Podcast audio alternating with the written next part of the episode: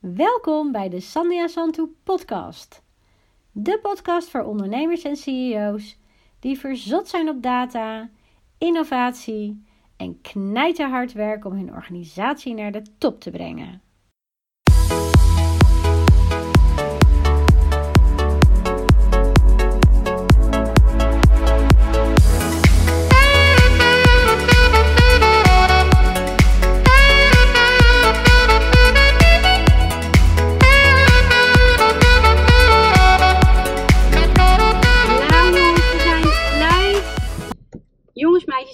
En heren, goedemorgen, goedemiddag, goedenavond. We zijn er weer bij de Successful Roadtrip podcast en vandaag zit ik in de auto bij Senna Fasri. Zeg ik het goed? Helemaal goed. Senna Ja. Ja. En we liepen net een beetje al eh, te klooien en te doen, omdat de camera het niet deed. Maar alles doet het, dus eh, ja, we zijn er klaar voor. Ben je klaar voor? Ja. Nou, go. Jij mag lekker rijden. Ik ga je wat vragen stellen. Voor de mensen die voor het eerst deze Roadtrip podcast eh, bekijken of beluisteren. Mijn naam is Sandra Santu. Ik ben eigenaar van Soets Soul. En in het dagelijks leven help ik ondernemers en hun teams naar de top. Dat is waar ik mijn bed voor uitkom. En deze speciale editie van de eh Roadtrip podcast eh, is omdat ik leiders uitzoek waarvan ik vind dat ze authentiek zijn. En vandaar dat ik Senna heb uitgekozen. En Senna is een eh, succesvolle eh, advocaat, zeg ik dat goed? Advocaat of juriste? Advocaat. Advocaat, ja, dat is een verschil in, eh, lieve mensen. Dus je mag niet zomaar tegen een advocaat jurist zeggen en vice versa. Maar Senna is Nou, een ik ben ze eigenlijk allebei. Kijk, nou, win-win. Zij is een succesvolle advocaat, maar daar gaan jullie zo meteen meer over horen. Eh, met een mooie praktijk in eh, Utrecht. En we gaan vandaag haar leiderschapsverhaal optekenen. Maar laten we eerst even beginnen met de auto. Want dat, eh, ja, daar, daar doe ik het voor, wil ik zeggen. Nee hoor. De auto is altijd heel interessant. En we zitten in een, even kijken, had ik dat geprint? Nou, volgens mij heb ik het niet helemaal geprint. Maar we zitten in een Suzuki Swift zit ik vandaag. En ja, dan is het weer zo leuk om weer. Volgens mij zat ik de vorige keer in een grote auto. Om weer gewoon in een lekkere compacte auto zitten. En ik voel me ook weer een beetje Lekker lekker ook naast elkaar. En eh, ik moet heel eerlijk zeggen, ik dacht, hè, Suzuki Swift. Ik denk, nou, wat tref ik aan? Maar nette auto. ehm, ja, alles zit erop en eraan daar volgens mij. Dus, eh, nou, vertel het verhaal van de Suzuki Swift. Ja, het verhaal van de Suzuki Swift. Die, ehm, ik stapte een paar maanden geleden de garage bij ons eh, in. En daar stond hij opeens op onze parkeerplek. En het is een gezamenlijke garage met meerdere eh, bewoners. Wel ieder zijn eigen parkeerplek. En hé, iemand heeft zijn auto verkeerd geparkeerd. Maar dat was niet zo, want mijn man die had een boodschappenautootje gekocht. en, eh, ja, Voor jou? dus- nee, niet voor mij. Ik Oh, reed, toen, eh, in de, ik reed toen in de eh, Volkswagen Passat. Ja. Eh, hij rijdt vooral motor of, eh, of fiets, omdat hij in het centrum zit eh, voor zijn werk. Ja. Ehm, maar hij vond het wel handig, een tweede kleine autootje. Toch als hij dan de kinderen moest ophalen, brengen, is dan niet zo handig met, eh, met de motor, vooral als het regent. Ja. eh, met de baby. Maar inmiddels hebben we de eh, Volkswagen verkocht. Alweer een paar maanden. En ja, nog niet iets anders aangeschaft. En ja, hij doet het prima. Hij rijdt me Ja. naar kantoor. Het is een kwartiertje vanuit huis. Ja. Ja, nu met die lockdown zit een, ja, echt een vakantie met de auto er niet per se in. Nee. Dus het heeft niet zoveel haast. Eh, we zijn nog een beetje aan het oriënteren. En eh, Oké. tot die tijd doet deze vriend zijn werk. Ja. Nou, ik moet eerlijk zeggen, hij is eh, lekker. Ja, het valt me alles mee, Senna. Nou, gelukkig. En wat voor bouwjaar is het? Volgens mij, dat heb ik moeten navragen, maar als het goed is, is het in 2008. Oké. Ja. Ja, maar dat zou er niet... nou, het is niet zo... Ja, ik weet niet hoe de Suzuki Swift van 2021 is hoor, dat niet. Maar Geen idee ook. Ik, hij eh, is best comfortabel. En alles zit erop en eraan volgens mij. Ja. Dus eh, ja, denk ik, waarom zou je dan ook weer een grote auto kopen? Hey, helemaal, eh, helemaal leuk. Hey, eh, zou je aan de luisteraars willen vertellen wie je bent en wat je doet? yes, ik eh, ben Senna. Ik ben eh, 36 jaar. En van beroep advocaat. Advocaat-ondernemer ook sinds eh en 2,5 jaar volgens mij. Eind 2018, december 2018. Ehm, ja, verder mama van drie kindjes. 9, 4 en eh 1 jaar. Ik woon in Utrecht, Mhm. getrouwd met een ondernemer ook. Eh, die zit in de eh, espresso bar heeft hij. Ja, en met, in mijn dagelijkse leven hou ik me dus bezig vooral met juridische aangelegenheden van ondernemers. Oké. Dus je man is ook ondernemer? Ja, ja. Wat een feest thuis. Ja, Dus jij bent ondernemer, je man is ondernemer, Ja. drie kinderen. en Waarvan, een gezin en ondernemingen. waarvan de, eh, de laatste één, zei je dat? Ja, is net één geworden. Zo, dat is pittig. Ja. Dat betekent dat jullie goede... Dus jullie hebben eigenlijk gewoon nog een derde bedrijf, als ik het zo mag zeggen. Ja. Hè, dat is niet oneerbiedig bedoeld, maar... Ja, ik denk als me- mensen die geen kinderen hebben, ik had dat vroeger ook hoor, want dan sprak ik wel eens een vriendin en die had dan één kind en dan dacht ik, die was altijd druk en moe en dan zei ik al tegen haar, nou, ik begrijp niet waarom je met één kind, waarom is dat zo druk en dat valt allemaal wel mee en, eh, maar goed, nu ben ik zelf moeder en dan merk ik inderdaad wel eh, dat je als je dat gewoon allemaal goed wil doen, en daar, gaat, daar, daar zit het hem vaak in, als je dingen goed wil doen en alle ballen in de lucht wil houden, dan is denk ik inderdaad, lijkt me, en eh, drie kinderen inderdaad eh, en een huishouden erbij, eh, lijkt me een bedrijf zich. Dus nou, leuk. En ehm, ik had even wat opgezocht over jou. En daar ga ik zo meteen over hebben. Ik ga niet gelijk alles vertellen, maar ik denk, nou, ga even kijken wat je hebt gedaan.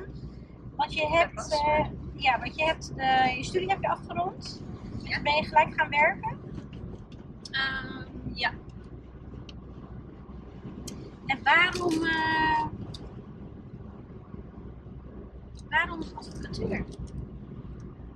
Ja, dat is een. eh, het is niet eh, de, het gebruikelijke, de gebruikelijke love story, zeg maar. Ik, het is niet zo dat ik altijd advocaat heb willen worden. Ik wilde eigenlijk piloot worden. en eh, ik heb me toen ook ingeschreven, deed ook mee in de, in de selectierondes. Dat waren vijf rondes. Uit mijn hoofd zat ik in de, in de derde ronde toen. En eh, toen kwam 9-11. Eh, en ja, luchtvaart ging het niet zo heel goed mee. En toen had ik zoiets van, ja, is dat dan wel slim om dat nu op dit moment te doen? Mhm. Toen ben ik gaan zoeken, oké, wat vind ik verder nog leuk? Ik, ik ja, geniet, ik heb, mijn middelbare school was in de binnenstad hier in Utrecht. En ik kon zo erg genieten van eh, over de grachten lopen en die grachtenpanden bewonderen. En, Ja. eh, nou, toen ben ik op het idee gekomen vastgoed en makelaardij te gaan studeren. Hè, en dan ben- in dat wereldje dan lekker van panden te mogen genieten en van Ja. gebouwen. En ik zat in het tweede jaar en toen werd het makelaarsberoep vrijgegeven. Oh. Dus je hoefde daar geen diploma meer voor te hebben. Je kon je kantoortje openen op de voorkant makelaar en dan kon je aan de gang. Ja. En toen was het mijn economiedocent die toen tegen me heeft gezegd van Sen, moet je dit wel willen? Je, je kan, er zit veel meer in en, ehm, eh, en nu met die vrije markt, dat, eh, ben je afgestudeerd en dan moet je gaan eh, concurreren met mensen die de opleiding misschien helemaal niet hebben gedaan. Ja. Ben ik met hem gaan zitten een keer in zijn, zijn vrije tijd en hebben gekeken van oké, ja, maar ik vind dat vastgoed, hè, dat stukje, dat vind ik wel heel erg leuk. Wat Mhm. zou ik dan verder kunnen doen wat daarbij bij aansluit? Toen Ja. zijn we bij notarieel recht gekomen, Mhm. uitgekomen. Dus dat is wat ik aanvankelijk heb gestudeerd. En ehm, toen was ik afgestudeerd. Maar En toen- waarom, waarom notari notarieel recht? Omdat je dan, eh, een, een groot onderdeel van de opleiding eh, is ook onroerend goed, dus vastgoed. En eh, je kan in de praktijk ook heel veel met vastgoed doen, met vastgoed werken. Nou, toen kwam ik er tijdens mijn stage op een notariskantoor achter dat dat met name het verleiden van, eh, van eh, actes is, eh, overdracht hè, van eigendom. Ja. Als je echt binnen het notariaat werkt. Maar het stukje, het stukje vastgoed, onroerend goed en recht, dat, dat vond ik dan interessant om, om me verder in te verdiepen. En toen was ik klaar en was het crisis. En het notariaat ging als eerste eh, onderuit Oh, binnen de juridische wereld. Ja. Eh, ja, toen was het van wat gaan we doen? Ehm, zelfs een stageplek was gewoon eh, heel lastig te krijgen. En toen heb ik de civiele vakken erbij genomen eh, om toga-beroepen uit te mogen oefenen. Dus rechter, officier van justitie of advocaat. Mhm. En zo ben ik, ben ik eigenlijk die kant op gerold. Ik kon een stageplek vinden bij een advocatenkantoor, letterlijk bij mij om de hoek. En eh, zo is het balletje gaan rollen. En eenmaal daar, ja, was het, eh, vond ik het vak gewoon echt geweldig. Super interessant zeg, maar ook, ehm, ja, dat klinkt heel vervelend misschien, want zo mooi was het misschien, Ja. maar wat een mooi verhaal dat je, ehm, ja, dat je droom is om eigenlijk piloot te worden. En Ja. dat je van daaruit, eh, nou zeg maar, piloot, vastgoed, makelaardij en uiteindelijk advocatuur in bent gerold. Ja. En, ehm, en toch geloof ik, vanuit mijn, vanuit mijn eigen vakvisie, hè, vanuit mijn visie, vanuit die leiderschapsvisie, dat je niet zomaar iets kiest. Hè. Het beroep kiest jou, zeg ik altijd maar. Of de baan kiest jou. Alleen, ehm, alleen, alleen weten we dat niet altijd meteen. Dus ik bij, kijk, bij jongere mensen die hebben echt hun zoektocht daar nog in te lopen. Die weten dan niet precies wat ze willen. En mijn zoontje wil vandaag op voetbal, morgen wil hij boksen. Nou, die wil van alles. Maar naarmate je ouder wordt, dan ga je dus je gaat op zoek naar iets wat bij jou past. Maar als ik kijk ehm, vanuit je intrinsieke waardes, moet je denk ik op een gegeven moment je realiseren van wie ben ik en wat past er bij mij. En met name dat wie ben ik, dat is natuurlijk eh, hè, dat, dat, dat, is, dat is een vak apart. Maar had jij toen al zoiets van, hey, ik ben nu de advocatuur ingerold, eh, had je zoiets van, hey, dit, past bij mij? Ehm, ja, ik kwam eigenlijk snel eh, achter tijdens die stage dat, dat het echt bij me past. En, en dat ik kwam ook tot besef dat het waarschijnlijk veel beter bij me past dan, eh, dan het notariaat. Want ook daar had ik stage gelopen. En eh, dat vond ik misschien zelfs wel een beetje saai. Het zat voor mij niet voldoende uitdaging in. Ehm, ik kon het toen nog niet. Hè, kijk, achteraf kijkend vallen heel veel dingen op hun plek. En dat Ja. is voor mij eigenlijk gekomen. Het besef dat het zo is gegaan. Is voor mij eigenlijk gekomen met, eh, met mijn brandstory op papier te laten zetten. Ja. Maar toen had ik nog niet het besef, het past bij mij. Vandaag de dag, ja, absoluut. Ja, ja. Want wat is je, kan je al, eh, kan jij al benoemen wat jouw intrinsieke drijfveer is, uh, Senna? Wat is mijn intrinsieke drijfveer? Ehm, voor mij is het heel erg belangrijk dat ik ehm, vanuit authenticiteit echt toegevoegde waarde kan leveren aan anderen. Dus echt dat ik eh, voor een ander misschien wel het verschil mag betekenen. Binnen, binnen iets wat, wat gewoon heel belangrijk is voor, voor de ander. En waarom vind jij dat belangrijk? Ehm, het, het, vind ik, het geeft mij, dat geeft mij echt voldoening. Als ik dat, ik zie ook de, de, de, de zaken die ik doe. Mhm. Dat zijn niet per se de eh, eh, spraakmakende zaken eh, waar ik de meeste voldoening uit haal. Of de best betaalde zaken. Maar het zijn echt de zaken waarbij je gewoon terugkrijgt van je cliënt. Dat je echt van toegevoegde waarde bent geweest. En echt gewoon een verschil voor diegene hebt Ja. betekend. Ja. Ja, daar zit hij, daar zit, ik wil zeggen denk ik, maar daar zit hij bij jou. Want ik hoor jou een paar keer zeggen het verschil maken. Ja. Ik denk sowieso mensen die een dienstverlenend beroep kiezen, dat, dat, eh, dat er sowieso wel iets van in moet zitten. Maar ehm, ja, het vak wat jij hebt is natuurlijk, ik kan me voorstellen, ehm, ja, dat is, kan soms best heftig zijn.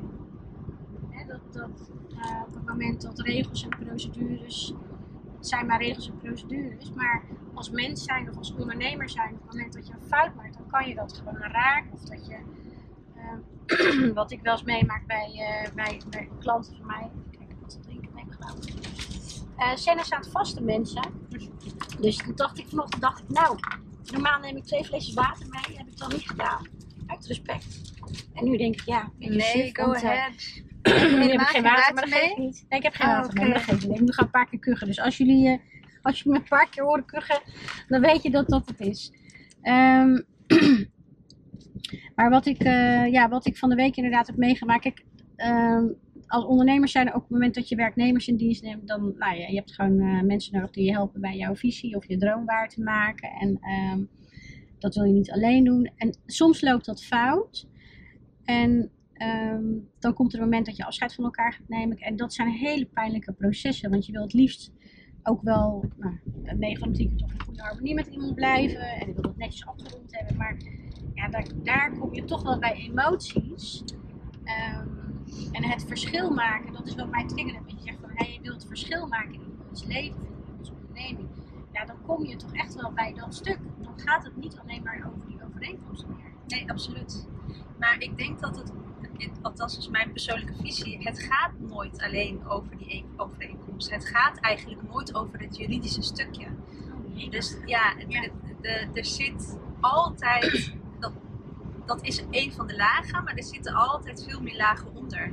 Waar gaat het mensen echt om? Ehm, en, en dat is bijvoorbeeld iemand die zijn baan verliest, die kan eh, heel erg de angst hebben hè, dat hij straks zijn hypotheek niet meer kan betalen, bijvoorbeeld. Hè? Er zit dan een stukje onzekerheid eh, Mhm. of verlies van zekerheid. Mhm. En dan zit, is het niet zozeer echt het juridisch van heb ik recht, eh, hè, mag ik ontslagen worden, ja of nee. Maar het is echt dat stukje waar men zich dan zorgen om maakt. Soms is het erkenning. Eh, dan heb je eh, aan de eh, overkant een werknemer zitten die prima afscheid wil nemen, mits eh, ze de erkenning krijgt. En dan zou je dat kunnen oplossen door eh, een, een mooi afscheids... eh, eh, iets te organiseren en daarmee ook echt die er- erkenning en waardering te geven. Ja. Dus het, En ja. mooi dat je dat zegt. Nou, dat, ik vind dat, dat vind ik wel heel leuk om dat te horen uit de mond van een advocaat. Eh, ik geloof wel, of ik ben er echt wel van overtuigd dat, dat, dat advocaten het hebben. Alleen vaak zit er zo'n juridische laag omheen. Hè? En dan, ehm, als ik dan advocaten spreek, dan moet ik soms echt even door al dat juridische heen. En, en dan al het hele pleidooi aan de telefoon. En dan ik snap het, gelijk, het klopt allemaal juridisch. Ik zeg, maar het zijn ook twee mensen, hè?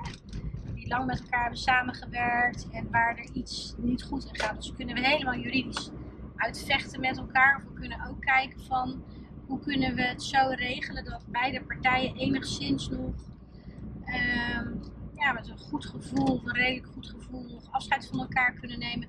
Zonder dat daar een soort van wond blijft. En daar Kijk, het is dat we daar nu met elkaar over praten, maar eigenlijk praten we daar nooit met elkaar over. Dat zo, als ik dat nu zo zeg, dat realiseer ik me dan. Want, eh, want dat zeg ik dan ook niet meteen tegen mijn klant, hè, want die heeft gewoon een probleem en dat moet opgelost worden. Ja. En die denkt, nou snel, het liefst, kan ik door met mijn bedrijf. Wat ik aan de ene kant ook wel snap. Eh, maar als je erbij stilstaat, is dat ook wel iets waar het om gaat in jouw vak, kan me voorstellen. Dit is dan een specifiek voorbeeld, maar Ehm, hè, als jouw klanten te maken hebben, want jouw klanten moeten altijd een probleem hebben voordat ze bij jou komen. Ja, klopt. Ja, of ze willen een proble- probleem voorkomen natuurlijk. Ehm, Maar wat, hoe ziet de praktijk er bij jou uit? Eh, heel divers. Ik doe eh, ehm, een stuk advies aan de voorkant eh, aan ondernemers. Zowel op het gebied van ondernemingsrecht als contracten en arbeidsrecht. Ehm, soms vloeit dat ook door in het opstellen van contracten. Ja. Ehm, en ik doe een deel natuurlijk de rechtszaken. Procedure, procedures. En als je dan kijkt naar hè, wat je net zegt van, nou ja, hè, eh, of ze komen met het probleem op het moment dat het al 5 voor 12 is of 5 over 12. Of ze komen van tevoren. Hoe ziet dat er dan uit? Als ze van tevoren komen, bedoel je het verschil? Nee, ik bedoel, eh, wat, wat, is, wat, is het, wat maak je meer mee? Maak je meer Oh, mee dat je, eh. dat je klanten komen als het 5 over 12 is? Of dat ze van tevoren. Of Dat ze van tevoren Het meest 5 over 12, dan volgt 5 voor 12. En eh, ik merk dat je ondernemers echt moet overtuigen dat voorkomen beter is dan genezen. En ehm, ik kan me voorstellen dat dat best wel eens frustraties kan opleveren. Zeker. En bij jou? Ehm, bij mij ook. Ik, wat ik heel erg heb moeten leren is dat op het moment dat je een ondernemer adviseert eh, om zijn zaken ju- juridisch goed te regelen of om een bepaalde samenwerking echt even in een overeenkomst te gieten en men doet dat niet, dan kon ik daar best wel mee zitten. Eh, van nee, en dadelijk raakt hij in de problemen en eh, is hij nog verder van huis en dan staat hij hier straks voor de deur, kost het hem nog meer. Ehm, en dat heb ik echt moeten leren loslaten ja. dat is niet mijn probleem. Eh, Ik heb geadviseerd en dan is het verder aan de ander eh, om daar wel of niet iets mee te doen. Ja. Ehm, dat vond ik in het begin best wel lastig. Ja, want ik wilde niet mensen zeg maar redden. bedoel die mensen? Redden. Redden, ja. Oh ja, Redden voor wat Ja, de redder, zou ja. Senna de redder met de cape. Ja. Ja, want dat is het hè. Een beetje ook wel in essentie als ik je vraag van ja, waarom? Als ik mensen vraag van hè, want het leiderschap zit heel erg... Als je het leiderschap natuurlijk komt daaruit voort. Maar je moet ook weten welke rol je pakt. Of welke rol je eigenlijk leeft. En daar heb je dan toevallig een baan in. Klinkt misschien een beetje cryptisch, maar begrijp je wat ik bedoel? Ja. Ja? Dus, ehm, dus dat is wel mooi dat je dat zegt over dat redden. Want ehm, kan je daar wat meer over vertellen? Is dat iets wat je van huis uit hebt meegekregen? Of Ehm, ik weet ik eigenlijk niet of ik dat denk het niet per se. Ik denk dat ik me misschien te veel meer van dat ik me de verantwoordelijkheid van de ander he- heb dan overneem. Mhm. Ehm, of heb overgenomen. Mhm. Nee, ik weet niet. eh, ik denk niet dat ik per se vanuit huis. eh, Want hoeveel eh, Ehm. heb je broers en zussen? Ja, ik heb een oudere zus, een jongere zusje en een broertje. Een beetje de middelste. Ja. Wat doet de, de middelste meestal? Ja, dat ga jij mij vertellen. Middelen? Oh ja. Ja, dat zou heel goed kunnen. Ja? Ja. Weet ik niet hoor, dus ik gooi me er zo maar even in. Ehm, maar meestal is het wel zo dat ehm, de manier waarop we in het leven staan, in ons, in ons werk of in ons gezin of wat je dan ook doet, dat het vaak toch wel te maken heeft met je oorsprong. En ergens leer je daar, ook in je leiderschapsrol, ehm, groei je daar ook in. Dus daarom was ik even benieuwd van ja, waar komt dat vandaan? Maar als je zegt van eh, dat je dat vroeger deed, wat deed je, wat deed je toen wel dat je nu niet meer doet?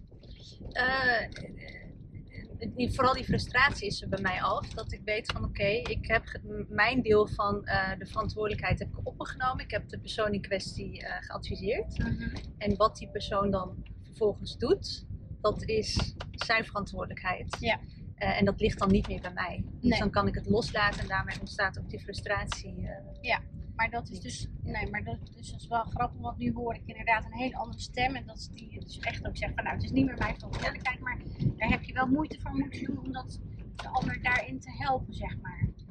Dat los te laten. Eh, voor mezelf het loslaten. Ja. ja, ja zeker.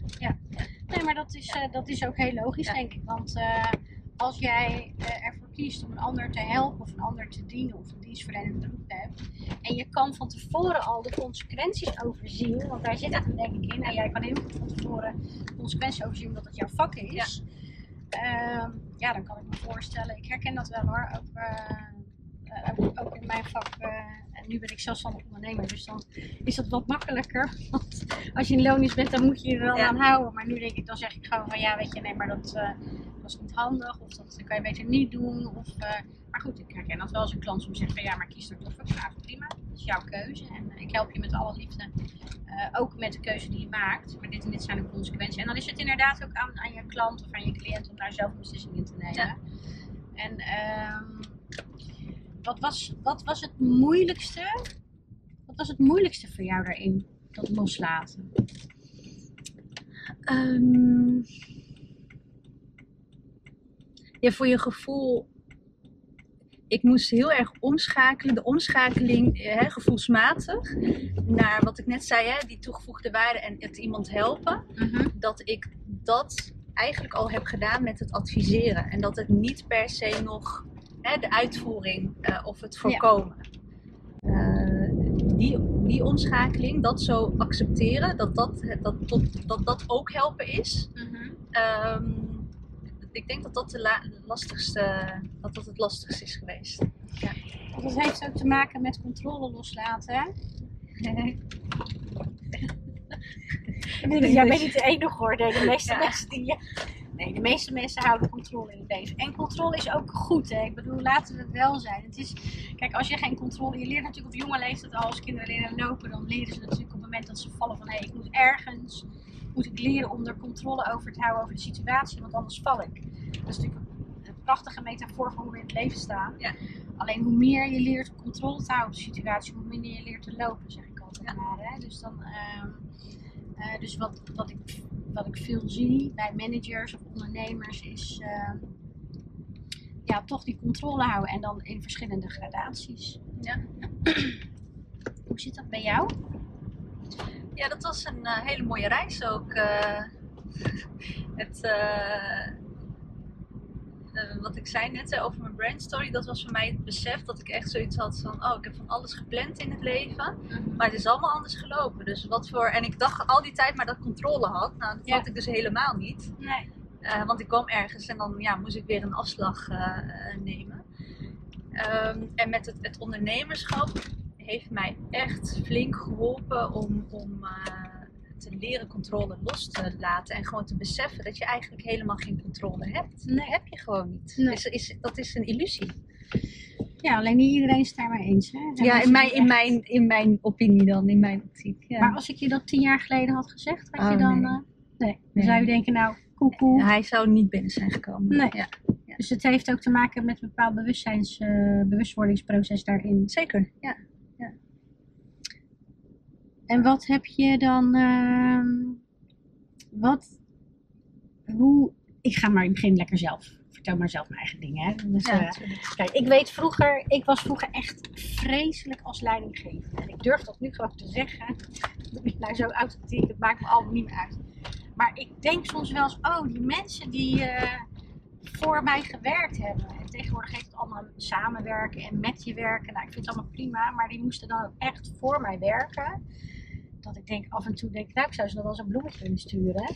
Maar ehm, nee, ik was daar echt vreselijk. Echt zo'n control freak, weet je wel. Ja. Maar ik, vanuit mijn perfectionisme en vanuit kwaliteit leven, had altijd het idee van een taak moet goed gebeuren. Want mijn werkgever was altijd wel eh, blij. Ehm, en een taak moet goed gebeuren, het moet goed uitgevoerd worden en het moet kwaliteit zijn. Nou, alle normen en criteria die je natuurlijk eh, voor jezelf vaststelt. Alleen, ja, zie dat maar eens over te brengen op mensen. En wat mijn valkuil was, was dat ik heel erg op de taak gericht was. En minder met de verbinding bezig was. Omdat, ja, dat kon ik gewoon niet. Ik ben zelf opgegroeid met een, ja, dat is wel, ik vind het wel heel grappig dat je het zegt. Mijn moeder die wilde dus ook piloot worden. Oh, Ja, en eh, dus dat- we zien maar weer wat gedaan bij jou in de auto zit. En die heeft daar ook lessen voor genomen. Dus die zou, die op een gegeven moment is gestopt hoor. Maar dat zou dan, eh, ja, zij had ook die, eh, zij had ook die wens. Dus ik ben best wel streberig opgevoed. Nou, het heeft heel veel goede dingen opgeleverd. Daar ben ik hartstikke dankbaar voor. Maar tegelijkertijd ook wel die, weet je, het is nooit goed genoeg. Je moet altijd maar meer. Er is altijd wel iets wat je beter kan doen. En op het moment dat ik leiding ging geven, ja, dan zei ik altijd van, nou, dit, dit, dit, dit, dit, dit, dit, dit, dit. Heeft iemand nog vragen? Nee, geen vragen. Oké, nou, dan gaan we door. En dan dacht ik op een gegeven moment, hè? Maar ze doen helemaal niet wat ik wil. Hoe kan het nou? Of die mensen komen niet bij me. En nou, dat zie ik nu dan. eh, nu jaren later nog de ondernemers eh, of eh, directeuren daarbij altijd tegen mij zeggen, nou, Sandra, de deur staat altijd naar me open, maar er komt nooit iemand binnen. Hoe kan dat nou? Hoe is dat voor jou geweest? Kan je een moment erin dat je denkt van, dat je zegt van, nou, daar was ik echt niet goed in. Of dat deed ik zo op dat moment misschien wel ja, goed, maar dat je er nu achteraf op terug en dat je denkt van, jeetje. Ehm, waar, waar ik echt van ben, eh, of probeer nog steeds, het is een ongoing process hoor, want het zit zo diep in het uit van een beestje misschien wel. En dat is inderdaad een stukje ehm, cont- het controle. En bij mij ligt controle vooral over mijn eigen, op mijn eigen pad, zeg maar. Mijn eigen, dus de doelen die ik voor mezelf stel, ehm, dat ik daar dan controle over wil, wil hebben. Mhm. Terwijl eh, het gaat zoals het gaat. En je kunt tot op zekere hoogte kun je natuurlijk sturen door eh, de dingen die je doet of laat. Maar je kunt niet, eh, eh, je kunt niet alles sturen. Dat, Nee. dat is gewoon, dat, dat kan niet. Dat heb je niet altijd in de hand. Want je hebt ook te maken met andere factoren. Dus jij was ook zo'n control. Ja, zeker. En eh, ik ben bijvoorbeeld begonnen met mijn onderneming. Ben ik begonnen met eh, nog, toen ik met mijn oude werkgever in gesprek ben ik gegaan, heb ik hebben afgesproken hè, dat ik voor mezelf zou gaan starten, dat ik daar het bedrijf zou verlaten. Ja. En toen ben ik meteen begonnen met ehm, eh, dingen als een logo en een website. En het moest allemaal passen. En wat voor welke cliënten ga ik bedienen? En eh, eh, hè, dat helemaal, dat wilde ik helemaal uitgestippeld hebben. Nou kan Ja. je vertellen, we zijn 2,5 jaar verder en mijn website is nog steeds niet af. Oké. Ehm, maar dat was gewoon, ik wilde die controle hebben van voordat ik die toko open, dan weet ik al precies wat voor zaken ga ik doen, wat voor diensten ga ik leveren, aan wie ga ik het leveren, et cetera. En gaandeweg, en ik, en ik dacht dat ik, want ik kom bij een bedrijf vandaan ehm, waar we, was een niche-kantoor eh, gericht op het Midden-Oosten. Dus ik bediende daar eh, heel veel bedrijven uit het Midden-Oosten eh, die dan hier zaken hadden lopen. Of Nederlandse bedrijven die naar het Midden-Oosten wilden. En ambassades uit het Midden-Oosten.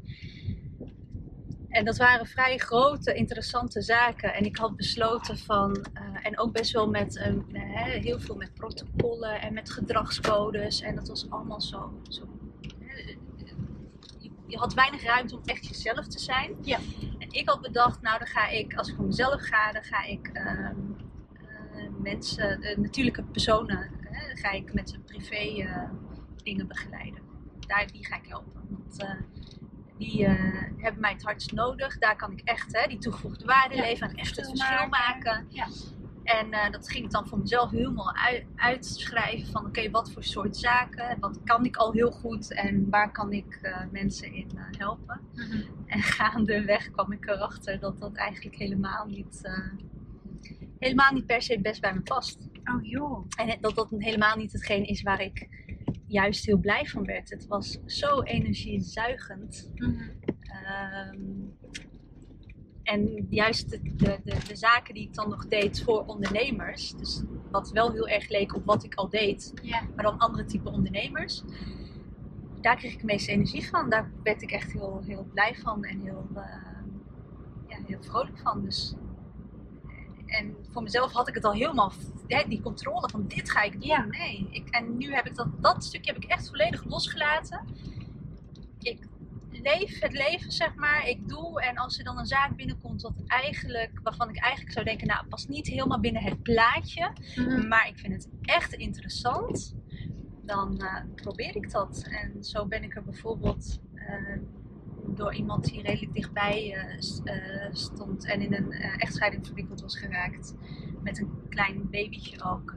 En als vader, eigenlijk de moeder had volledig de macht over of hij zijn kindje wel of niet zou zien. Ja. En toen heb ik gezegd van, nou, die heb ik dan zijdelings een beetje gesteund. Ja. Niet de zaak zo gedaan. Maar dacht ik van, nou, dat is dus bijvoorbeeld iets waarbij je zo van toegevoegde waarde zou kunnen zijn. En dat, dat is iets wat ik nu voor mezelf echt heel erg aan het uitzoeken ben. Van, hè, wat, wat zit daarin en is dat iets wat ik graag zou willen doen? En eh, zou Ja. ik daar eh, op een positieve manier het anders kunnen doen en, en meer voor, voor de betrokken, voor mijn cliënt in eerste instantie, maar ook voor zo'n kindje en, en eh, een andere betrokken partij kunnen betekenen. Ja. Dus ja, mooi dat je, dus dat krampachtige, dat je dat, prachtig voorbeeld natuurlijk, ja, want je schetst gewoon exact hoe het gaat. Ik denk, voor heel veel mensen die dit eh, horen en die eh, daar ook last van hebben, of last van kunnen hebben. Kijk, het is allemaal prima en perfectionisme is, eh, is ook goed. Ik ben ook perfectionistisch. Hè, eh, dat vind ik vind ook dat je kwaliteit moet leveren. Maar heb ook, ook gaandeweg geleerd om daar ook de momenten in te kiezen. En ehm, dus het proces zoals je dat beschrijft is natuurlijk hartstikke mooi. Van, weet je wel, en ik ga van tevoren en het moet van tevoren dit en het moet van tevoren. En dan hoe je dan als eh, control freak of als je, als je heel erg op de controle zit, hoe je het van tevoren allemaal bedenkt. En alle risicoscenario's ook. Hè, want Ja. er zijn zoveel risicoscenario's die je kan bedenken. Maar tegelijkertijd stel je dus allerlei voorwaarden. Het moet eerst dit. Oh, is dat? Ja. Check, volgende. Hè, check, afvinken, volgende. Je mag doorlopen naar het volgende. Ja. Dus net als met Monopoly. Je mag doorlopen naar het volgende. Naar, naar de, de, hè, de, nou, je mag gewoon doorlopen. En tot dat, die tijd dat die vinkjes niet zijn gezet, dat je dus eigenlijk maar stil blijft staan. Ja. Dat is wel heel fascinerend, wat je dan zegt, ja, de website is na 2,5 jaar nog steeds niet wat het zou moeten zijn. Maar, maar je hebt het wel soort van losgelaten. Absoluut, ik heb het gewoon Ja. gelanceerd en eh, dat wat er staat, dat staat er. En eh, eh, ik heb het losgelaten. Ik moet er, of ik moet, ik wil er nog wel aan werken, maar ik merk gewoon dat ik nu nog te veel in een zoektocht zit hè, voor mezelf. En, ehm, eh, en, en ik wil die zoektocht wil ik doorlopen, doorleven en, en dan, dan weer koers kiezen. Ja, Ja. mooi. doorleven. Hè? Met name dat. Dus wat je zegt. Laat even op me inwerken hoor. Ik vind het heel, eh, het is heel mooi wat je zegt. En ik realiseer me ook tegelijkertijd dat eh, ik bedien eh, man en vrouw. Ik heb ik, is een stukje herkenbaar wat je zegt van sinds 2019 heb ik ook meer vrouwelijke klanten, maar wel. ehm, kijk, wat jij zegt over dat van hè, ik heb inderdaad klanten heb ik geholpen vanuit een bepaalde rol. Hè, Dat zijn allemaal rollen, hè? Dat zijn allemaal Ja. rollen die we onszelf toebedelen. De rol van de analyticus. En ik hoor ze ook allemaal als ik met jou in gesprek ben. Die gewoon heel analytisch en heel feitelijk en feilloos haar werk goed uitvoert. Maar ik hoor ook een, ook een, ook een andere stem. En dat is een zachte stem die zegt van ja, maar ik wil ook helpen. Daarnaast, dus los van het feit dat ik het belangrijk vind om zaken goed te regelen, wil ik ook helpen. Wil ik ook een steentje bijdragen aan eh, de maatschappij. Dus dat zijn verschillende rollen. En dat is natuurlijk altijd wel eh, heel interessant om te kijken van ja, hoe ga je om met die rollen? Hè? Dus je zegt van ja, ik ben daar nog zoekende in. Ja. Dan begrijp ik dat, dat je ehm, dat je dus niet meer zoals voorheen. Oh, maar dit moet het zijn. Dus dan moet ik dit, dit, dit, dit, dit. En dan is dat het resultaat en dat is het dan. Ja. Dat je daar dus van afwijkt. Ja. ja, dat is voor mij wel leiderschap. Dus dat, dat geeft mij wel aan dat je daarin jezelf ontwikkeld hebt. En ehm, dat je die keuzes dus ook durft te maken. Ja. Ik las iets op je website over. ehm, ik wil eerst even ergens anders over hebben. Fata Morgana zag ik staan. Oh, leuk. Vertel daar dan eens Ja. iets over. En Fata Morgana, ja. Dat is eh, een eh patisserie- en cateringbedrijf die ik samen met mijn moeder heb gehad. Oh, oké. Ja, en dat was naast mijn studie. Dat was tijdens mijn studie. Ja, oké. En van waar? Was het, was het wat van je moeder of was het van jou? Of samen? Nee, het, ja, het was samen. Alleen het was, eh, ik denk vanuit mij, het stukje ondernemersbloed wat altijd door mijn aderen heeft gestroomd. Mhm. En vanuit mijn moeder eh, een wens om ehm, eh, haar werk op een bepaalde manier te doen. Zij werkte op dat moment ehm, bij een patisserie- en cateringbedrijf. En werd ook echt heel erg, eigenlijk het gezicht, ondanks dat niet haar onderneming was, werd zij wel het gezicht eh, van dat bedrijf Mhm. omdat zij de, eh, het kookwerk deed en eh, de lekkernijen maakte. Alleen ze werd beperkt ehm, doordat ze dingen op een bepaalde manier moest doen, omdat dat eh, eh, ehm, goedkoper zou zijn of winstgevender zou zijn. En dat voor haar, in haar visie, raakte dat aan de kwaliteit van datgene wat ze maakte. En omdat het zodanig verbonden was met haar naam, Ja. heeft ze gezegd van ja, dat wil ik gewoon niet meer doen. Want dat is niet de kwaliteit waar ik voor wil staan. En Ja. zeker ook nog omdat bekend is dat het hè, uit mijn handen, uit mijn Ja. handen is voortgekomen. Daar wens ik niet aan mee te werken. Mhm. Maar ik zag ondertussen dat mijn moeder echt gelukkig werd eh, daarvan. Want daarvoor had ze een hele andere baan. En daar, ja, daar werd ze zo blij van. Dat, ik toen met mijn man ben gaan zitten en heb gezegd van... Hé, hey, eh, hè, wat, eh, wat kunnen, we, eh, kunnen we iets betekenen? Wat zouden we kunnen doen? Ja. En zo is het ontstaan. Dus hebben we samen met haar hebben we dat opgezet. Ja. Leuk joh. Ja. En lang heb je dat gedaan? Oh, uit mijn hoofd. Nee, moet je me even bij helpen. Ik denk Ik een jaar. hoor. Het Ja, staat hier. Ja, het staat hier gewoon. ik ben niet zo heel goed met jaartallen. En, Een paar jaar volgens mij. Even kijken hoor. Fata Morgana. Oh, nou dan, zie je, dan zal je zien dat hij... eh, oh ja, even kijken hoor. Eh, twee jaar en twee maanden. En toen daarna ben je ook nog event manager geweest. ja, toen ben ik nog Ja. betrokken. Ja, ben ik als... Drieënhalf jaar. eh, Drieënhalf jaar. Ja. Hey, en heeft je moeder de eigen zaak nog? Nee, is verkocht. Inmiddels wel uitgegroeid tot ehm, volgens mij vier vestigingen in Utrecht. Oh joh. Ja, helaas heeft het moeten verkopen omdat ze een dubbele nekhernia kreeg, waardoor ze niet meer, eh, waardoor het gewoon niet meer Oh, snap. doen was. Ja. Maar wel goed dat ze de inspiratie is geweest. En wel ook eh, moedig dat ze de keuze heeft durven maken om vanuit een dienstbetrekking iets voor zichzelf te gaan doen. Waarbij ze dus niet wilde inboeten op haar kwaliteitsniveau. En dat is, eh, daar hadden we het net al eventjes over voordat we in de auto stapten. Hè, over, want er gebeurt nu heel veel online. Iedereen zit natuurlijk ook online. En de reden waarom ik jou heb uitgekozen, want wij kennen elkaar, dat, ja, ik heb, dit is de eerste keer dat we elkaar ontmoeten vandaag, lieve mensen. Ehm, maar we volgen elkaar denk ik al zo'n twee jaar. En ehm, ja, wat, wat ik nu heel, dus de, de trend die ik nu heel erg in het online land voorbij zie komen. Een beetje die snelle wereld en eh, waar niks mis mee is, maar waarvan ik soms het gevoel heb van hey, hoe is, zijn de producten nog wel eh, kwalitatief en er zit iemand zijn passie daar nog achter en eh, hoe integer ben je daarin om de ander echt te helpen versus het snelle geld verdienen. Het kan alle twee, hè? je kan natuurlijk gewoon goed geld verdienen, maar het is altijd voor mij altijd wel een voorwaarde als je wil ondernemen of een ander wil helpen, dat je dat met een bepaalde integriteit doet. Dus dat is natuurlijk een hartstikke mooi verhaal van je moeder, die, ja, die dat dan zo ook zo heeft geleefd en dat die keuze heeft gemaakt. Ehm, dus ja, daar kennen we elkaar eigenlijk van, hè? om even een haakje te maken. Ja. En toen zag ik jou en toen dacht ik, hé, hey, deze vrouw die eh, staat ergens voor. Ehm, en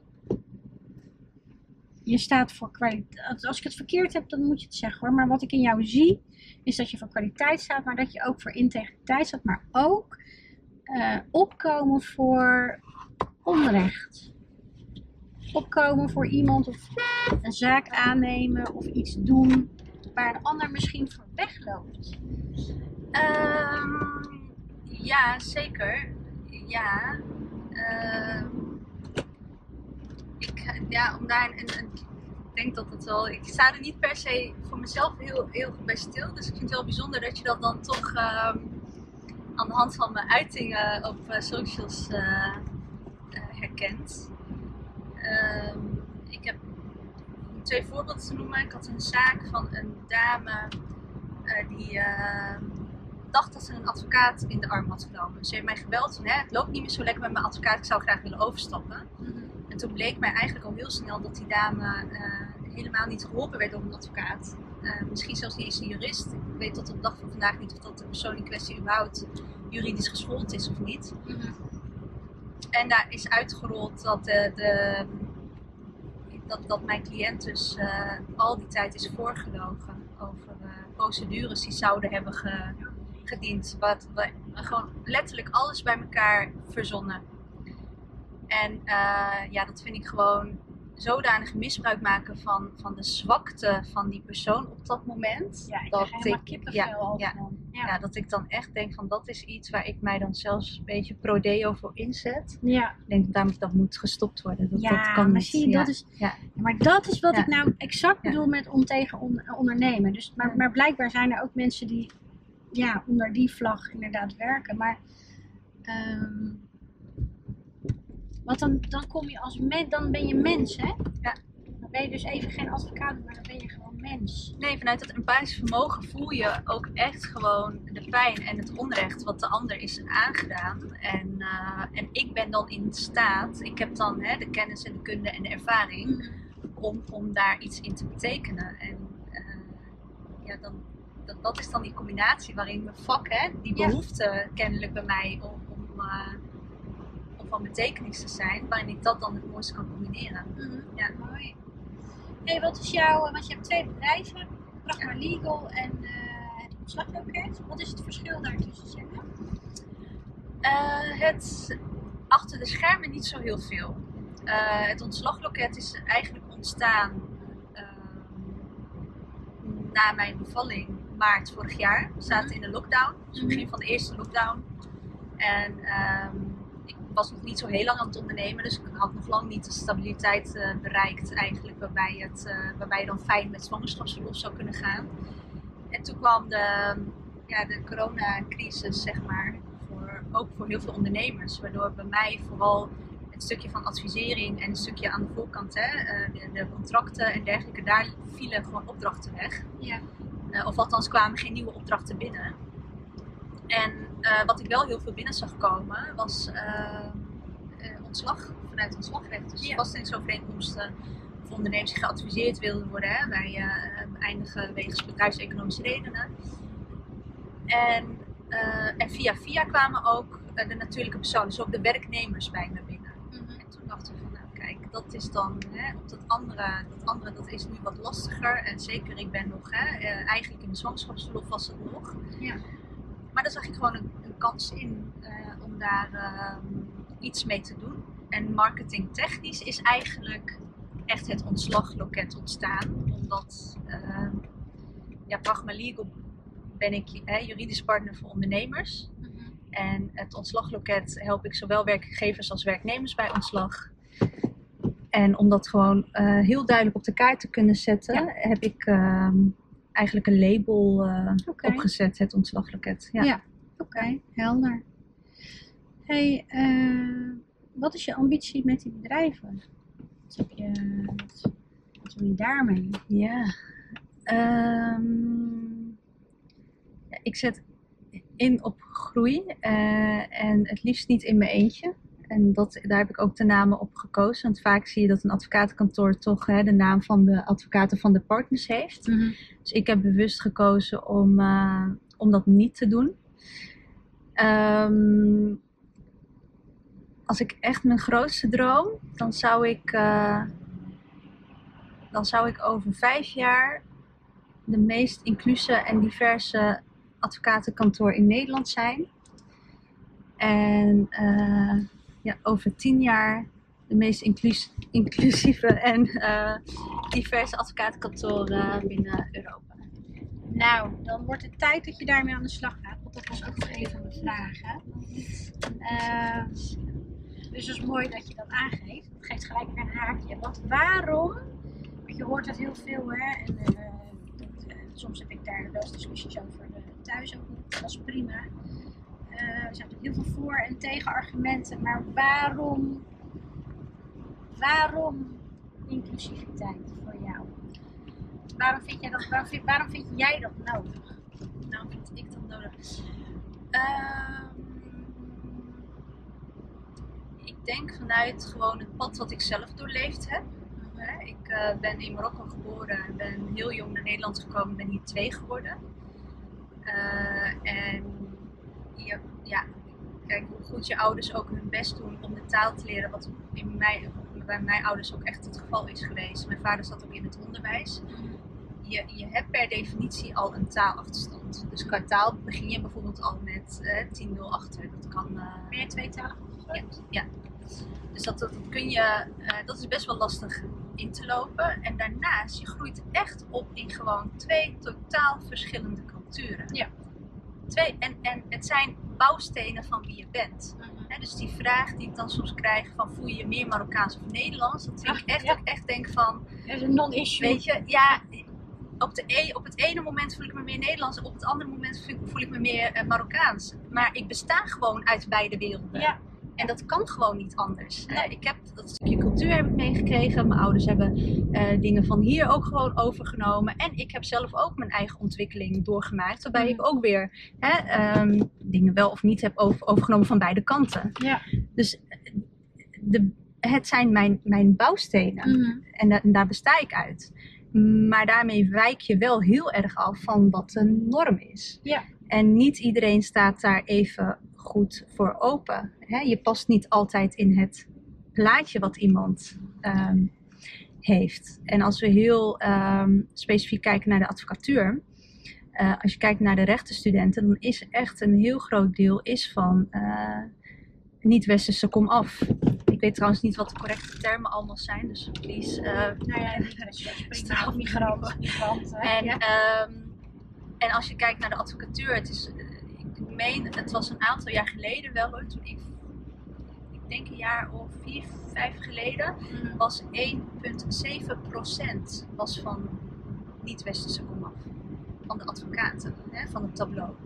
Dat is volgens mij nu inmiddels wel iets meer. Ik noem maar het even migrant hoor, want anders moet ik te veel nadenken. Want ik denk ja. van niet westers, westers. Dus eh 1,7% was, had een eh migrantenachtergrond. Of juist andersom. eh, ja, een migrantenachtergrond, maar dan gaat het dus niet om mensen die naar Nederland zijn gekomen vanuit Europa, maar dus mensen die vanuit... zoals jij en ik. Ja, precies. Ja. Ja. En Dus, dat, En daarvan zeg je dat is meer geworden. dat is wel meer geworden, maar nog steeds echt heel weinig. Eh, ten, zeker ten opzichte van het percentage aan stu rechtenstudenten. Ja. Dus, Maar waar denk je dat dat, waar denk je dat, dat aan? Kijk, bij mij, ik ben hier van uh, kom af, dus bij mij, eh, vanuit mijn cultuur, en daar heb ik me wel van afge, daar heb ik wel aan betrokken, maar in de traditionele Hindoestaanse cultuur is het meestal zo, advocaat, econoom eh, of een eigen zaak.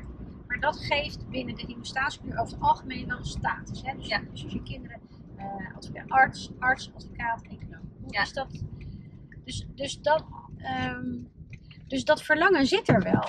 Zeker. Ehm, Dat herken ik ook wel vanuit de Marokkaanse Ja. cultuur hoor. Ja. maar als je dan zegt van ja, er zijn minder studenten.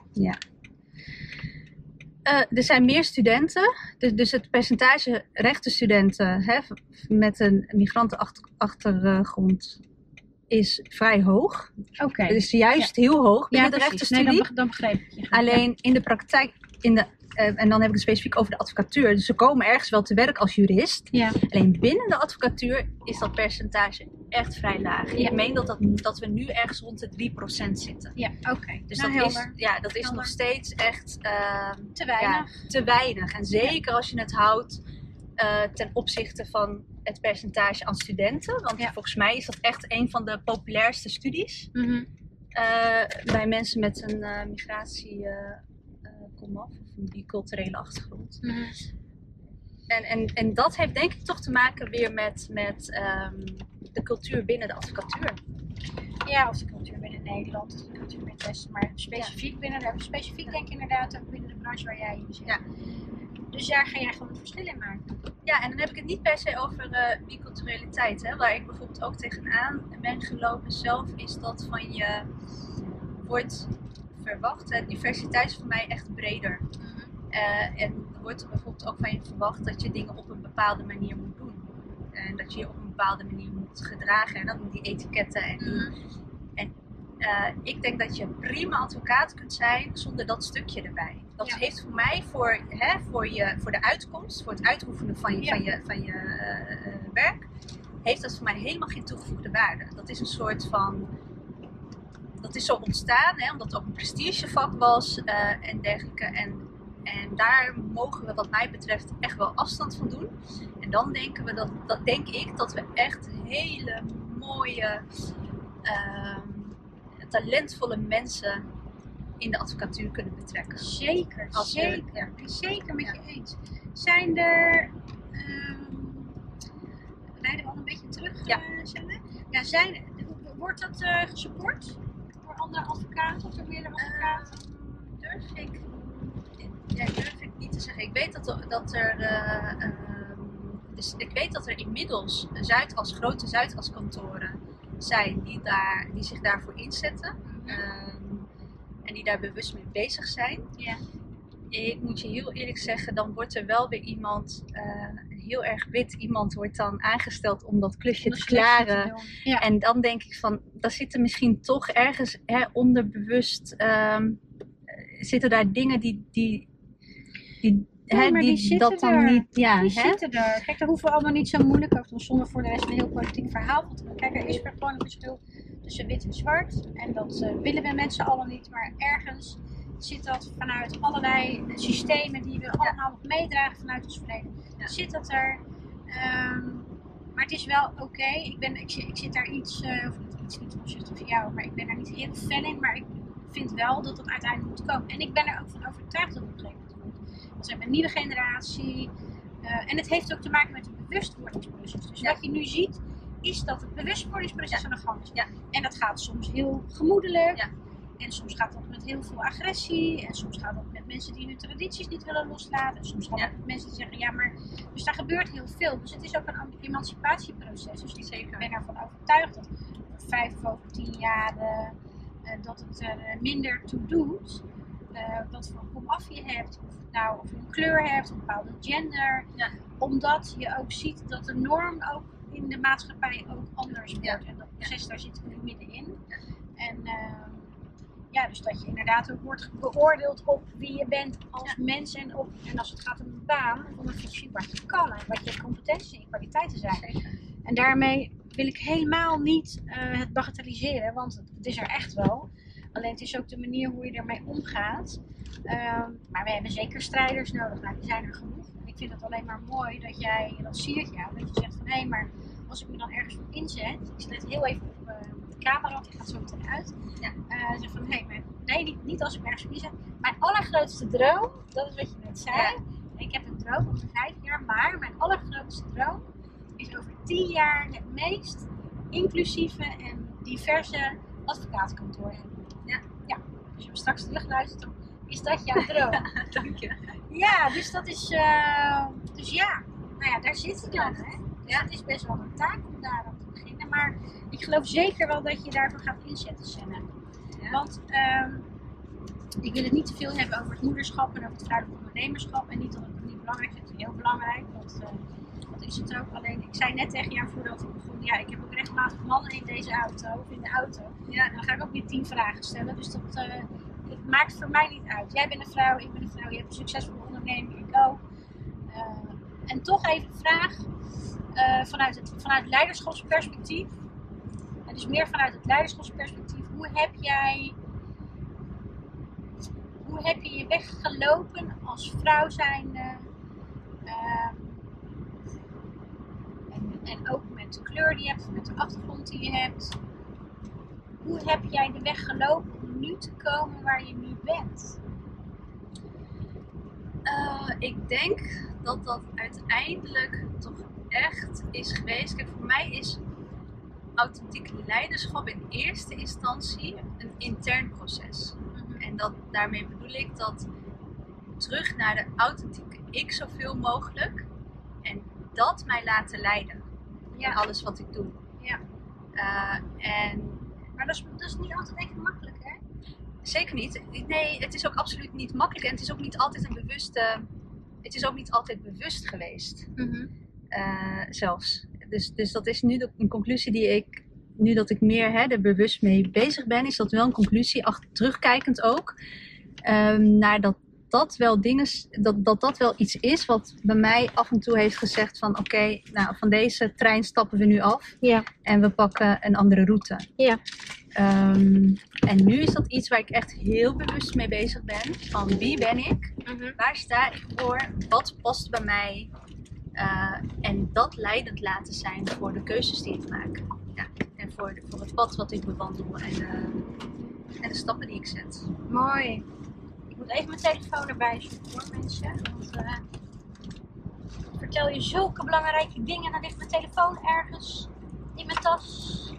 Ik wil niet afronden. Even kijken hoor. Even zoeken Had je mijn hem net telefoons. bij de hand? Ja, ik had hem net bij de hand. Maar ik heb altijd alles bij de hand. Zo gaat het met, eh, met mij of met vrouwen. Ik weet het niet, ik wil niet stigmatiseren, maar ik heb altijd alles bij de hand. En als ik hem moet vinden, dan vind ik hem niet. Maar hij ligt vast wel ergens in deze auto. Even kijken hoor. Kun je hem roepen met je horloge? Ja, ongetwijfeld. Je hebt dezelfde horloge misschien. Ik.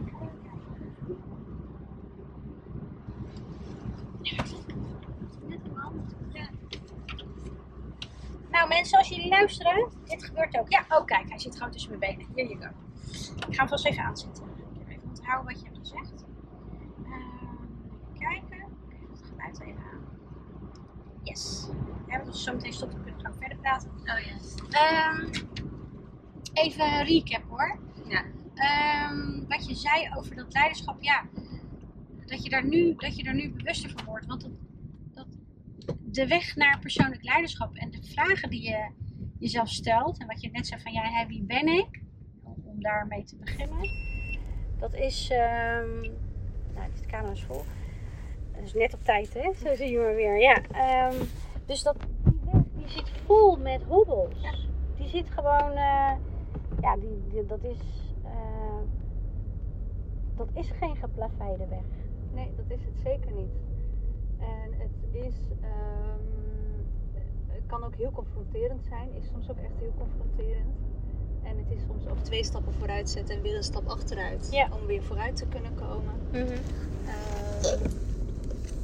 maar het is absoluut eh, de moeite waard. Ja. En wat is het aller, allermoeilijkste wat je bent tegengekomen? Het allermoeilijkste, je, het, je begon net hè, over eh, eh, mijn plek binnen, binnen het gezin.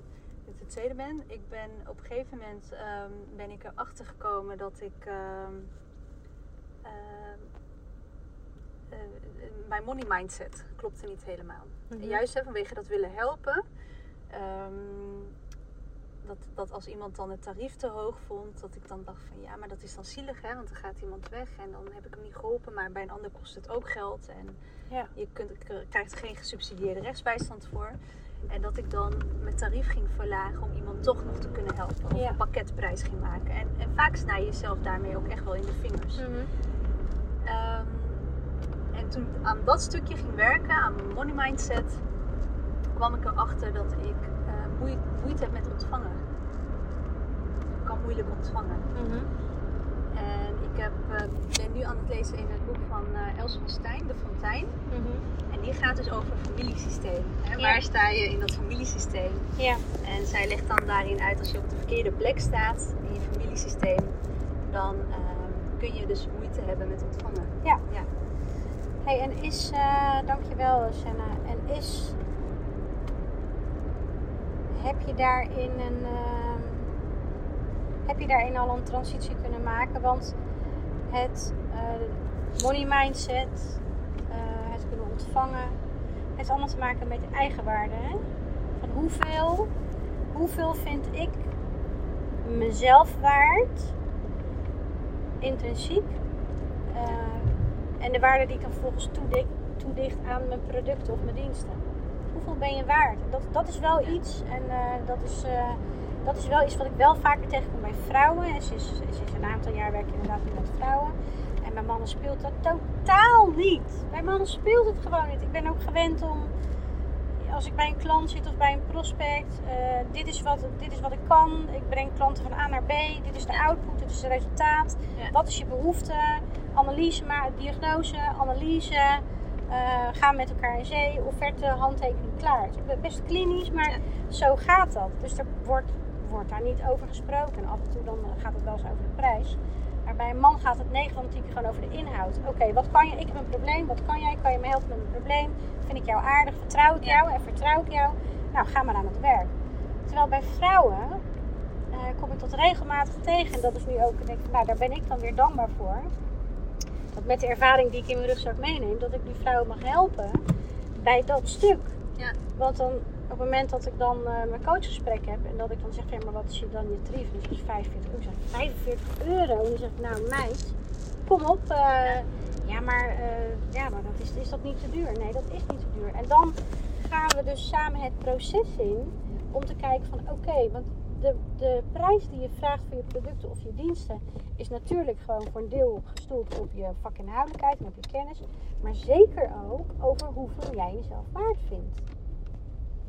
Hoeveel vind jij jezelf waard? Kijk, en de andere kant, en dat zijn de excessen die ik nu zie online, waar hele hoge prijzen worden gevraagd voor mensen waarvan ik denk, hé, hey, eh, je bent 25, kom net kijken, je hebt een vak, maar dat is mijn persoonlijke mening. En dan denk ik van, is dat wel in verhouding met elkaar?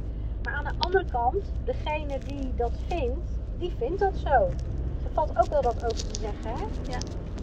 Dus, ehm, hoe heb jij die transitie doorlopen? Het heeft altijd een correlatie met elkaar. Ehm, ja. Heel erg in eerste instantie het inderdaad even terug naar het besef van je eigen waarde. Hè? Ehm, ik had bijvoorbeeld heel erg eh, in mijn hoofd de verwachting van mezelf dat ik heel veel uit mijn hoofd moest weten. Eh, en dat ik dus als iemand wat vroeg het zo uit de mouw moest schudden. Maar als ik dan ben ik een beetje gaan kijken met de collega's. En dan kom ik gewoon tot de conclusie, nee, want de rest moet ook gewoon heel veel opzoeken. Hè? Ja. Want de ene situatie is de andere niet. En je Mhm. moet dan toch, 9 van de 10 keer, kom je toch weer uit op jurisprudentieonderzoek. Hè? Wat is, is er in, in, dat, in soortgelijke gevallen? Hè? Eh, eh, wat speelt er dan? Of wat, wat, hoe oordeelt een rechter? Ehm, en dat maakte dat, dat soort dingen, dus dat soort eh, op die manier reflecteren en naar mezelf kijken, maakte bij mij ehm, in mijn waardebesef wat duidelijker. Ja. Hè? En, en dan ook nog eens kijken naar hoe ga je om met zo'n cliënt. Eh, in- niet alleen in je advies, je hebt, je hebt een stuk- een stukje juridische werk, maar je bent ergens ook een soort van coach gedurende dat proces. En daarvan ben ik overtuigd dat ik daar echt veel toegevoegde waarde heb. Ja. Ehm, anders dan, dan heel veel andere collega's. En als je dat heel scherp hebt, uh, dat maakt dus ook dat ik nu gewoon mijn uurtarief met gemak kan zeggen zonder daar hè, awkward bij te voelen Ja. of dergelijke. En, en toen kwam dan bij mij het volgende stapje van wat ik net al zei, het loslaten, het verantwoordelijkheden verdelen. Hè? Mhm. Dit is wat het kost, hiermee kan ik je helpen. Ja. En ehm, als jij dan besluit om dat niet te doen, ja, dan, dan ligt dat bij jou. Ja. Dan ligt dat niet meer Nee, en dan is het ook helemaal prima voor En dan jou. is het heel, ja, helemaal prima. Ik moet- Laatst had ik een, een situatie waarbij ik daarna wel nog heel even heb ik me schuldig gevoeld dat ik niet toch ehm, de dame in kwestie tegemoet was gekomen met eh, een, een andere prijs eh, Mhm. af te spreken. Eh, maar ze heeft er ook niet om gevraagd. En, en dat, dan kan ik weer denken van ja oké, als zij zichzelf heel graag had willen helpen, dan had zij met een tegenvoorstel gekomen. Het is ook Ja. ja. Oké, nou mooi dat je dat zo ziet. En goed dat je ook gewoon inderdaad voor je eigen, voor je, voor je eigen waarde staat. Hè? Voor je eigen waarde. hey, mooi, eh, mooi verhaal, eh, Senna. En ehm, ehm, ja, ook wel mooi om te zien dat je nu zo in het leven staat. En de reis die je hebt afgelegd en de leiderschapsreis daarin. En eh, ja, dat je nog bezig bent. Leuk om te zien dat je daar mee bezig bent met de ontwikkeling. En over dat stukje eigenwaarde ja, ik zeg ook altijd maar: eh, eh, if, you, if you pay peanuts, you get monkeys. Eh, Even Ja. los van dat je natuurlijk niet altijd alles betaald te krijgen, maar ja, je betaalt gewoon voor de toegevoegde waarde. En dan, en dan maakt leeftijd niks uit. Hè? Wat ik net zei over iemand van 27. Het gaat om welke waarde je toevoegt.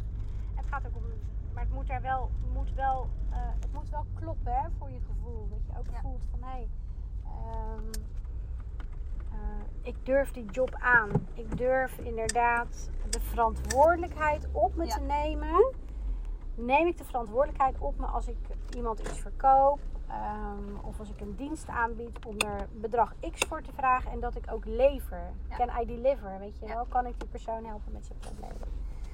hey, we gaan afsluiten. Het is alweer, eh joh, we zitten alweer eh, al meer dan een uur met elkaar te praten, joh. Hartstikke leuk, eh Senna. Ik, kijk voor, volgens mij heb ik je alle vragen gesteld. Ehm, ja, ik vind het heel interessant hoe jij in het leven staat. Ook, en ik ben, nou, niet alleen ik, maar alle mensen die luisteren. Over tien jaar is er natuurlijk een hartstikke mooi advocatenkantoor.